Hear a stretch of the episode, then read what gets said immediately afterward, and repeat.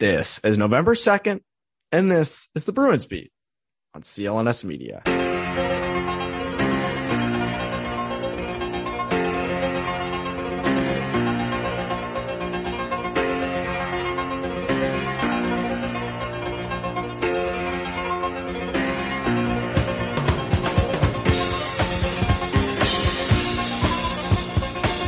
And welcome back to the Bruins Beat on CLNS Media. My name is Evan Marinofsky. Hope you guys are having a great day, a great week, hopefully a happy Halloween. Maybe you went to something funny, took your kids out for trick-or-treating, got some good candy. I'm eating way too many M&Ms. Uh, and I cannot believe it's November. It is freaking November, which is wild to me. And what's even more wild is the Bruins don't play for another like hundred years. Another hundred years, which I is just great. Great job by the schedule makers to just completely uh, have the Bruins have these weird breaks in between games, but they do not play again until November 4th. And to talk about everything Bruins, had on my good friend Logan Mullen of NESN.com. And we discussed the changes with the top lines that Bruce Cassidy made in the last game and the last couple games. We talked about uh, David Pastrnak. Should we worry? Is there something wrong? We get into Jack Studnicka and what's it going to take for him to get going and maybe earn a spot in the lineup. Uh, and then we get into the fun of the musical chairs that is the defensive pairings. Who pairs with who? Uh, what is going to get Derek Forbort to get going? Uh, and we discussed all of those things and more. And today's episode, by the way, is brought to you by Bet Online and INSA. Go to both of those places. More details later in this episode on both. And without further ado, here's my conversation with Logan Mullen.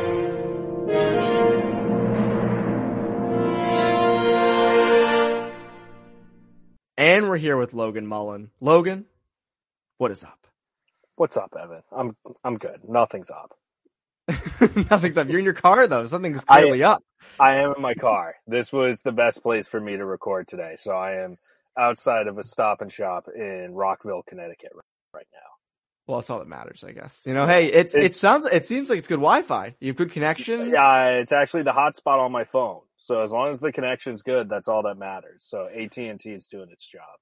Well, you and you NESN people love uh, doing Bruins beat from your car because I had Andrew Raycroft on a few weeks ago, and he came from right from his car, and Is it was actually right? like it was weirdly good. I was like, Yeah. I was kind of worried because no one had ever done one in their car before for Bruins beat, Yeah. and I was like, wait a second, like I'm kind of worried, and I I don't know him as well as I know you, so I could like right. I feel like I could say to you, you know, hey, can you go inside or something? But it's Andrew Raycroft, and I can't, you know, Yeah. You, big you big celeb. I can't be, you know, Yeah. bossing him around and stuff. Good good acoustics and everything. Nice natural lighting.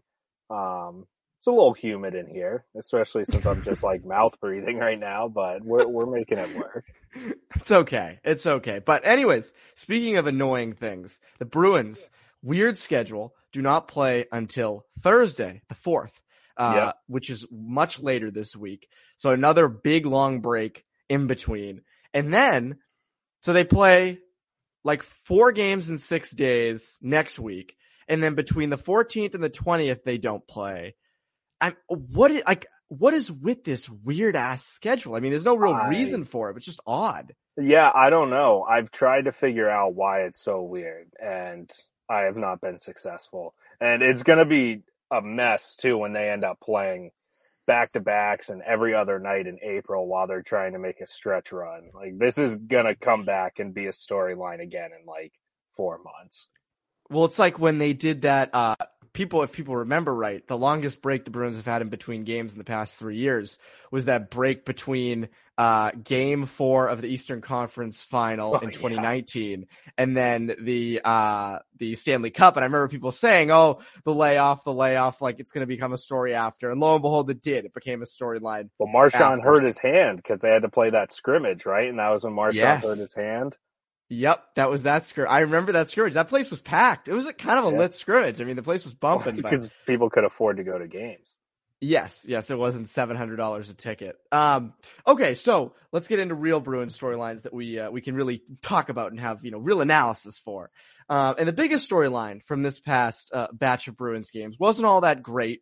They obviously won the game against Florida most recently. Tough uh, road swing down south, but Bruce Cassidy finally switched up the top two lines. He did. Midway through uh, against Florida on Saturday, he uh, he switched Craig Smith and David Pastrnak, but it was different. I mean, I think going into it, you would think, oh, he'd want to get the second line going, but it was really to get those top line guys going. Uh, what were your initial takes on that whole switch? Well, I wish he had listened to the guy who was behind the bench during the was it the Carolina game who was saying yes. put Hall with uh, uh, Bergeron and Pastrnak. Uh, unfortunately, he didn't do that. I understand it from the standpoint of having Craig Smith on the first line allows Brad Marchand to not have to do quite as much dirty work, and Patrice Bergeron for that matter. Like it's sort of akin to putting a Karson Kuhlman on a line, right, where you get to put a guy there that just hunts pucks and then we'll try and make things happen for his line mates who are more offensively gifted players. So like in a vacuum, I understand the logic.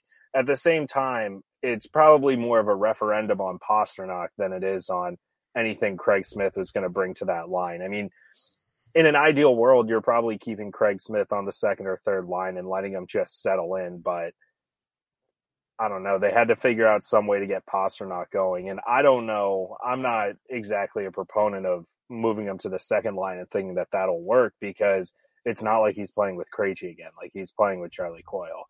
Um, so I don't know. I, I guess right now is indifferent on it. It seems like Bruce Cassidy wasn't that impressed with what he saw because the next day in practice he changed it right back, right? Um, mm-hmm. But I think it's more a matter of you know the Bruins are pretty beaten down with injuries. Like when you have Curtis Lazar on your third line, a, a fine player to be sure, but probably going to stagnate some of your other lines. And so a lot of the offensive burden was on the top six. And when they couldn't get things going, I think they were at a place where they just had to tinker with a bunch of stuff to see if they could figure out what to jumpstart. Yeah, it's funny. I'd said before the year, you know, it would be a cool idea to try Pastrnak down with Hall and Coyle because I like the idea of the skills between Hall and Pastrnak. Those are two very skilled guys. Um, but then again, you mentioned the aspect of you like to have a guy in there that hunts for goes to the dirty areas, right? Marchand's pretty good at that. Craig Smith, yep. that's his thing. Um, so to have Hall with Pastrnak, you, you do miss a little bit of that. But there was a play, it's funny in the Saturday game, I don't know if you remember, where it was sort of a, a, a pass between all three guys where they're coming up the boards. And I think it went from Pastrnak to Coyle, and then Coyle sauced it over to Hall right in front of the Florida net, and it just went over Hall's stick. And I was thinking, you know, if he just finishes that play, yeah. that's so indicative for that line because that's kind of the skill plays they can make. Because Coyle hasn't been bad. No, Coyle's he been hasn't. good. Coyle's been fine. Like I think you Coyle's done a lot better than most people thought yeah. early on. It's been sort of the injuries um, that have plagued sort of that whole middle six. But I don't hate the idea of moving Pastrnak down temporarily. Um, and we can get into the whole Studnicka thing after. But what do you think is up with Pastrnak? Is it just a is it just a slow kind of area, or what, what's the deal? Yeah, I mean, I think it's probably more of just he goes through these stretches like this. Yes. Uh, a lot of people are freaking out about it, but I mean, last year he got off to that red hot start and once after he missed the first few weeks of the season and then he was scoring like a menace for the first couple weeks and then he really leveled off uh, and he had some really cold stretches last season and he can be pretty hot and cold and so i'm not really willing to go to a place where you know, I'm I'm concerned about him because short of one or two games, he hasn't looked that great. I mean, I think it's probably just taking him a little bit to get going. I, I couldn't tell you why, but that happens for some guys. I think it's more concerning because historically that has not been his MO. So if you're not going to get the ups that usually come with him and you're only getting the downs right now, then that is more of an issue. But I don't know. I think it's just too early to start worrying all that much about him. Yeah, I'm not super worried either. I think with as you said with him, he like I remember last year. I don't I don't have the exact number off the top of my head, but you're right. He was a menace out of the gate. Like he came yeah. in after that injury and was just scoring in droves. Um, and then as you as you said, he cooled off. I, I just there, there are sometimes where he does look on the ice like you know he doesn't maybe go for loose pucks as much as you'd like him to, or yeah. or you know he'll do a weird thing in the offensive zone where he, you know, brings it in and just kind of makes a nothing play. He'll dump it in the corner or he doesn't, you know, it's just, it's like, just make the extra effort. And yeah. I think there's been that thing with him for the last two years. Um, But again, I don't think that's cause for serious concern. I don't sit here and I'm like, oh God, you, you got to switch everything around. Well, I think the problem too is that relative to his typical line mates, like when Patrice Bergeron and Brad Marchand don't have it going offensively, they are usually making some sort of defensive impact, whether that's five on five or on the penalty kill. But it's very hard for either of them to have games where you look back and think, wow, they were invisible. It's far easier for that to happen with David Pastrnak because if he's having a bad game offensively, there is very little chance you're going to see him do much else. And when you score at the rate that he generally scores, you can forgive that. Like you, you are more than welcome to have those guys where defense is a very much secondary thing for them.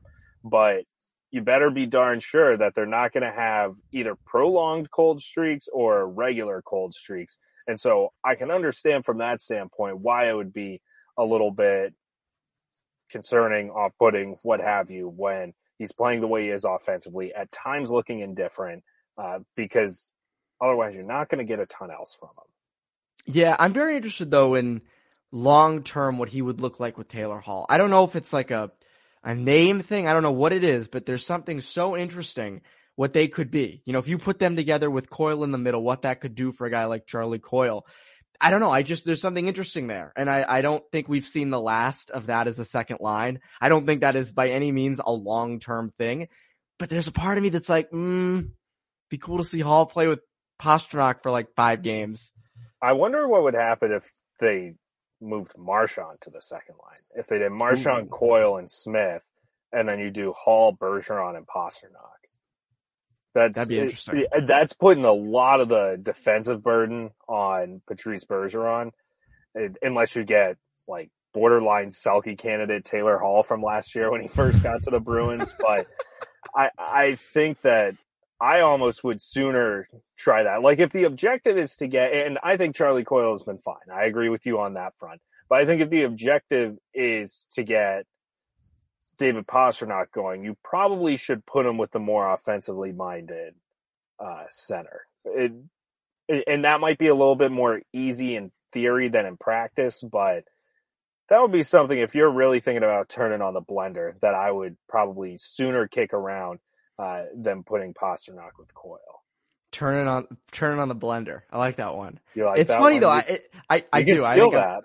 I might keep. I'm gonna keep that. I'm definitely save. I'm putting that in my back pocket right now because I always like to say cooking with gas. So yeah. turn on the blender. I'll put that. Uh, you know, I'll, I'll interchange. Mixes everything up. Mixes everything up. But yeah, I, I, it's so funny because, um, the, the, the Bergeron thing, it's, it, you know, he, he, he hasn't scored a goal yet this year. Patrice Bergeron, no goals thus far. But I think you, you know, it's funny you, you mentioned putting Hall with Bergeron and Pastrnak. I, it's funny because as, as, as offensively minded as uh, Pastrnak and Hall are, and as cool as that would be to see, Hall hasn't done a hell of a lot this year. Taylor Hall has not been, uh, what you paid for thus far. Granted, it's, you know, few games into the season, but sure. he's still, he's a guy, he has two goals, one's an empty netter hasn't done a heck of a lot. There's been some defensive miscues with him. Yeah. So it's not like, I, I don't know if he's as safe a bet as, uh, we expect or, or, or want out of a guy like Taylor Hall.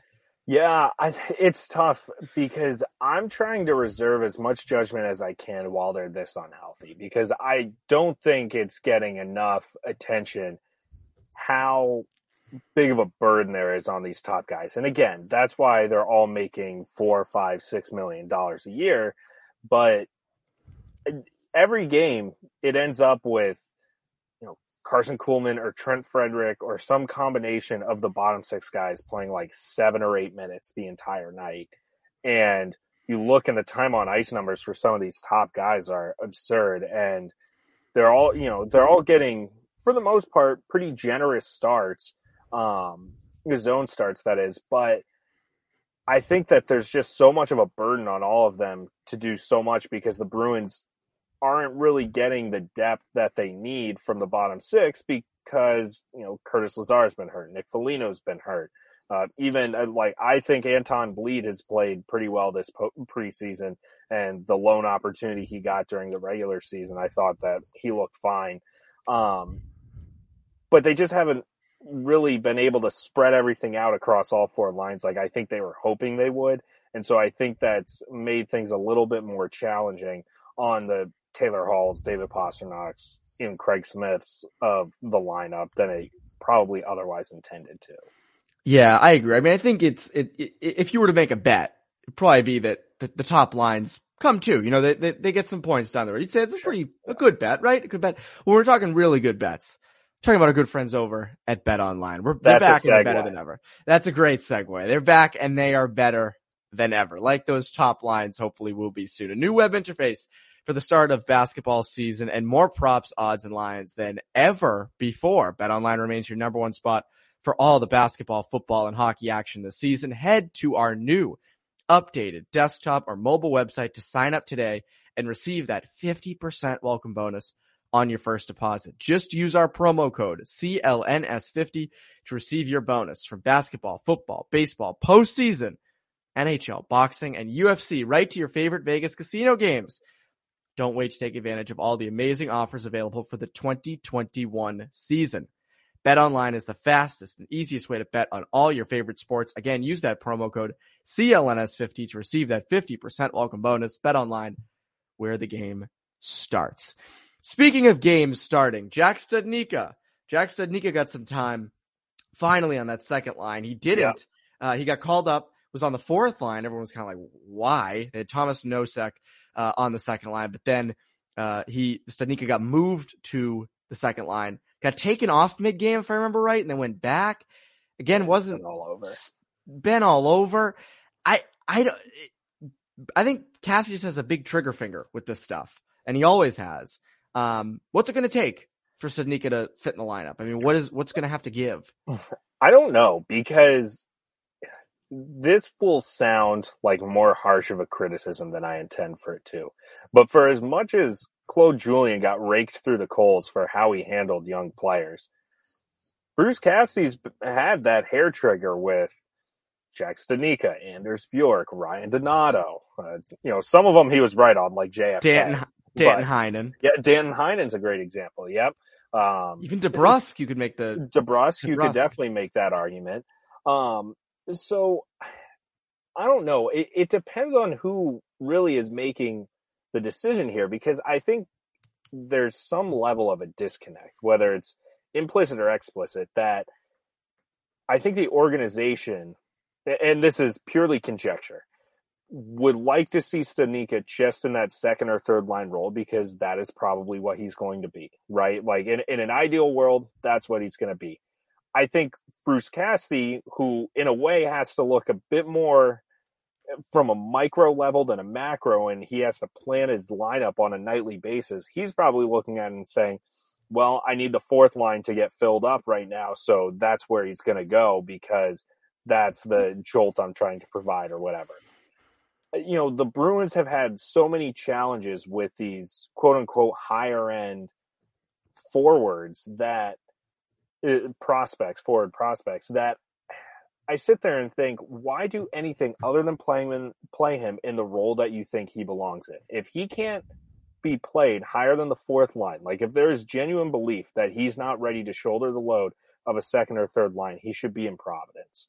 And to me, it's really that simple. And so I think both sides are kind of in a spot where they're trying to take care of their own interests and they're trying to make it work, but there's just a little bit of a disconnect there. So uh, that's kind of a roundabout way of answering your question of I don't know what it'll take, but in my opinion, they should either have him on the second or third line or they should have him in Providence until the, a vacancy opens up there. Yeah, I mean, my theory on Studnicka this whole year has been you need to give him time.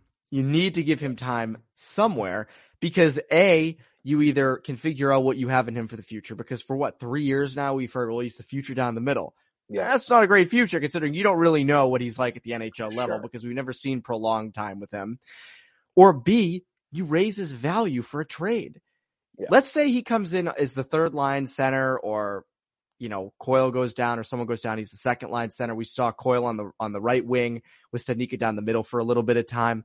Let's say Studnicka comes in and does well that raises his trade value. So you can potentially go out and get a guy like Tomas Hertl at the deadline. I know that's a big kind of a pipe dream, but that's not a bad move. You know, if you, if that can save you an extra pick or another first round pick thrown yeah. in a deal like that, I'm for that. But again, that doesn't happen unless you give Studnicka the time to show his value and to potentially raise it because it's funny. His value looked pretty, it looked better than it had like last year coming Mm-hmm. out of the preseason, but now it's just back down to where it was before because he can't get off the fourth line. Also, was it against the Sharks? I think that was the game against the Sharks that he was uh, the fourth line center. That was the fourth mistaken. line game. Yeah.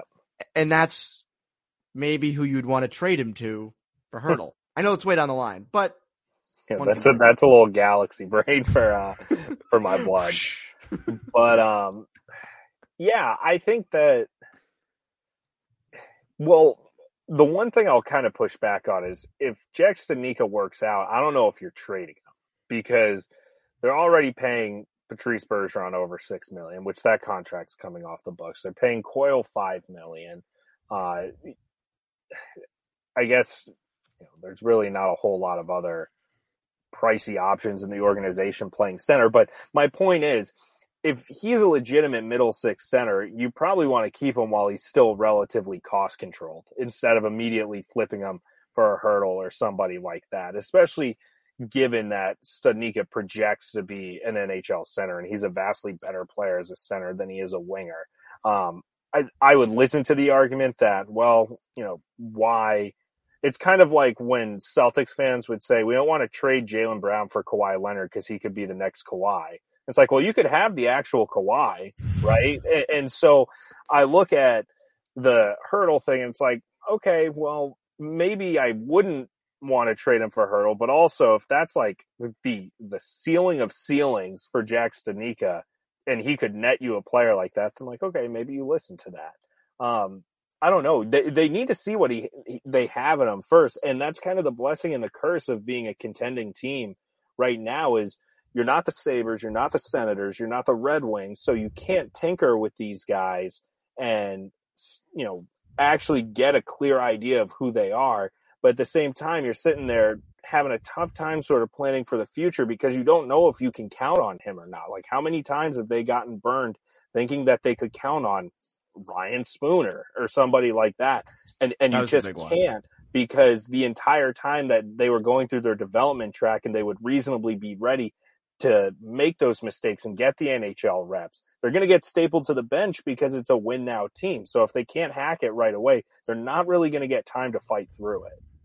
Yeah. No, I agree. I also think the thing though, I think why I'm um pro if Studnicka is a legit trade piece and you can get him you know trade him for Hertl and lock Hertl up long term is because if Ber- if Bergeron's money comes off the books and he's either making less or if he's gone, let's say he's gone, the prospect of a top 6 your top your two top centers being Hertl Coyle is better than Coyle Studnicka considering you're trying to contend because you still have Marchand, you Sure. still have you're paying McAvoy a ton, you're paying Pastrnak a ton. Like I think as much as this core is overturning, you still have pieces in place signed long term. McAvoy, Carlo, uh, Marchand, uh, Pastrnak.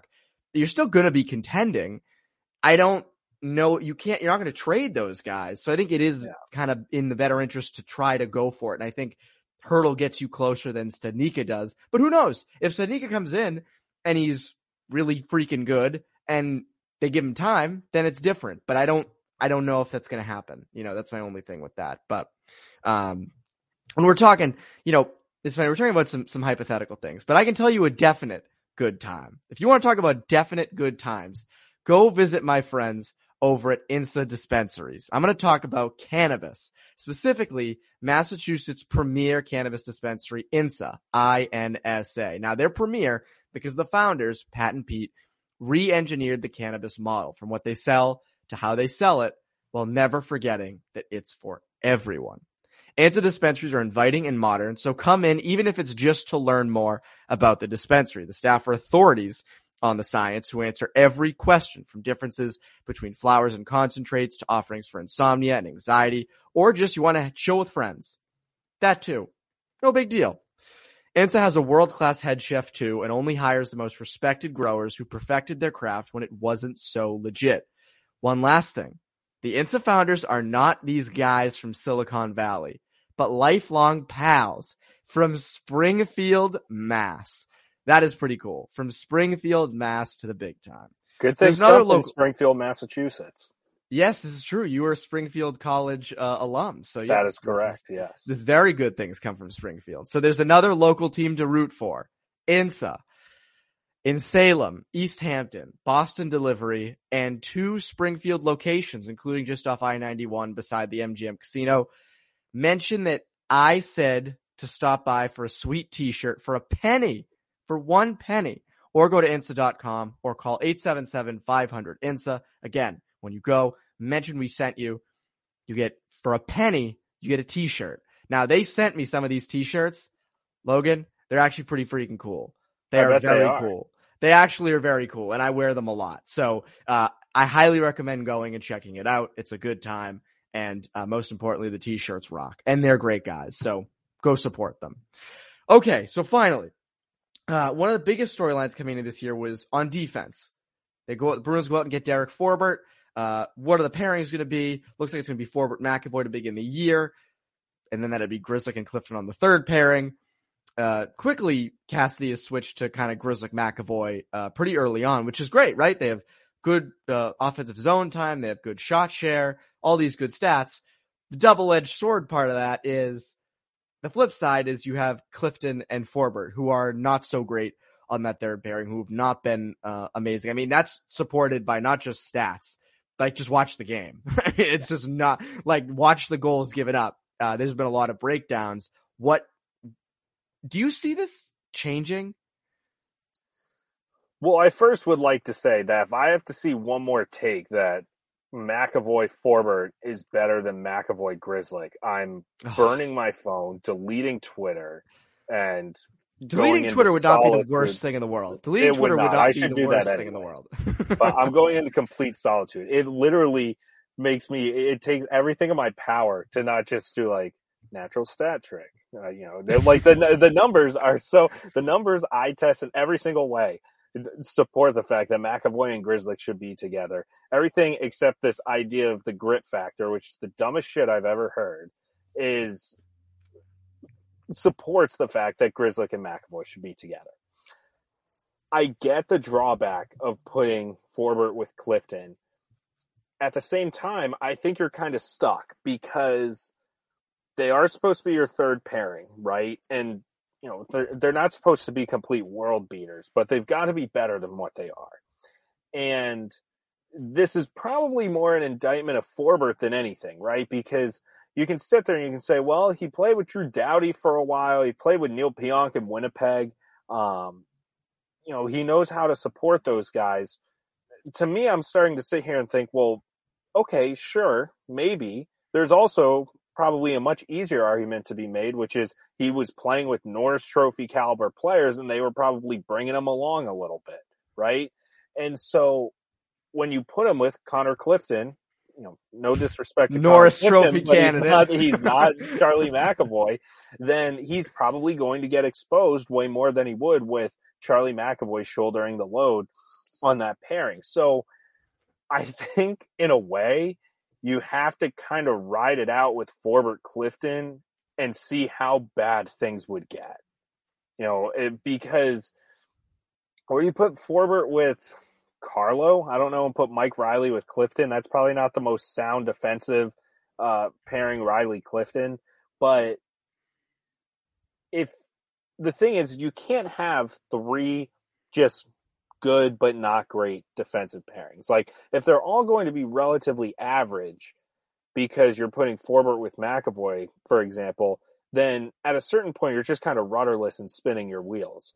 So that's why I'm a proponent of, well, you know that Grizzly McAvoy, eye test and analytics will tell you they are one of the best defensive pairings in the NHL. Then you need to ride that out. Like if nothing else, have an elite top pairing, a pretty good slash, you know, good, decent, uh, second pairing. And then the third pairing, you, you know, man the harpoons and pray for the best. Um, a lot of teams approach things that way. I right or wrong, but you have to kind of deal with the personnel that you have. And to me, it's like, why bog down Charlie McAvoy with anything less than a player that's going to get the absolute best then out of him? Um, and, and that's kind of the approach that they've done. So I think they need to just suck it up and see what they have a little bit longer with a Forbort Clifton pairing. Yeah, and also you can change pairings mid game. It's not Yeah. like it's set in stone. You can you can switch things around. It's funny you mentioned flipping Forbort with Reilly, and I don't hate uh Forbort and Carlo because I think you know you use them in defensive situations. Like I I, I like Carlo obviously, um, but putting Mike Reilly with with Clifton would scare the hell out of me. That would be a just like- ride in the defense. that would be a re- that would be a legitimate roller coaster. Um, so I don't know if that would uh, I don't know if that would fly. I think that would last maybe like two shifts, and Cass would be like, no, yep, this is not happening. But I mean, I think the thing with Clifton is, you know, Clifton has to be a little more responsible. You know, we always say the Cliffy hockey experience, and it was always kind of like this fun loving thing in the early days. But now that it's become like, you know, he's he's a regular, like he's supposed to be in the lineup every night. You need him to be a little more responsible. So I think that has to happen. And then you're right. I mean, Forbort is definitely getting exposed a bit. I expect him to get better. I don't expect Forbort like to be a complete bust. I think it's again, it's early on. He new new signing, like you know, things take time. Sure. I'm willing to wait it out. But you're right. I, I don't want to see him with McAvoy full time, especially considering it's Charlie McAvoy. Like you want to get the best out of him. You don't want McAvoy, you know, McAvoy's still only, what is he, 23? You don't want him like lugging along his defensive partner. Uh, you want him to freaking have someone who's next to him who, uh, is getting the best out of him as he's getting the best out of them. So Gets the best out of Grizzly too. It's mutually beneficial. yes, Like you're you're a better team when you're getting more out of Matt Grzelcyk than when you're getting more out of Derek Forbort. Oh yes, and also by the way, I don't want to see these B. I don't want to see BU get more clout for stuff. I don't want to see it. You and I can both agree. We're both from different schools, but we both don't want to see BU getting all this this good press. Uh, but nonetheless, they you know Grizzly and McAvoy are a good pairing. They work well together, um, and they they get the best out of each other. So that's who should be the top pairing. Yeah. Um, and you're right. I mean, the whole idea of like, oh, you know, they don't have enough grit. Grizzly doesn't have enough grit. It's like, well, you know, I would way rather have Grzelcyk out there in certain situations because he can break the puck out. You know how many times I see, you know, Derek Forbort flip it up the wall or just not be able to get out of his own zone or, or, you know, those bigger guys just kind of like mess up the breakout. It's infuriating.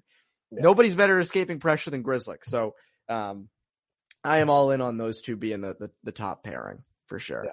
But, uh, anyways, Logan, yeah, cosign. Logan, thank you for joining uh, from your car. Before you go, what can the listeners look out for from you? What should they The be listeners can look out for the NESN Bruins podcast every Yes. Tuesday on Mhm. all the usual outlets, and then just you know pop on by NESN.com, NESN.com slash Bruins, everything you could ever need right there, and uh, yeah, that's that's about it. Yeah, they should go. And what more? What day does the podcast drop? Some people. Uh, Tuesdays we usually record. Oh, on great. Tuesdays and it's out that night. So okay, okay. Well, that's great actually, because then I come out on Tuesday mornings, and people can listen on Wednesday or Tuesday night when Yeah. when when your podcast drops. I always say, with, and I said this to you the first time you came on with podcasts. It's not all at the same time. Like it's not like we're radio shows and we're going against each other in the same time slots. The beauty of podcasts is you can listen to them whenever. So That's people true. should, and I We highly should- recommend. We should s release our podcasts in like four hour windows and take them down. And that way we can just build an old fashioned rivalry, in which case I probably shouldn't have come on today. But Yeah, you shouldn't have. Why did you come on? We'll cancel this know. episode. Just get out of here. Anyways, uh, people should go read your work as well um, and follow you on Twitter at by uh, Logan Mullen. Anyways, Logan, thank you for joining. And for Bruins Beat, I'm Evan Marinofsky. You Bruins Beat listeners, have a great rest of your week.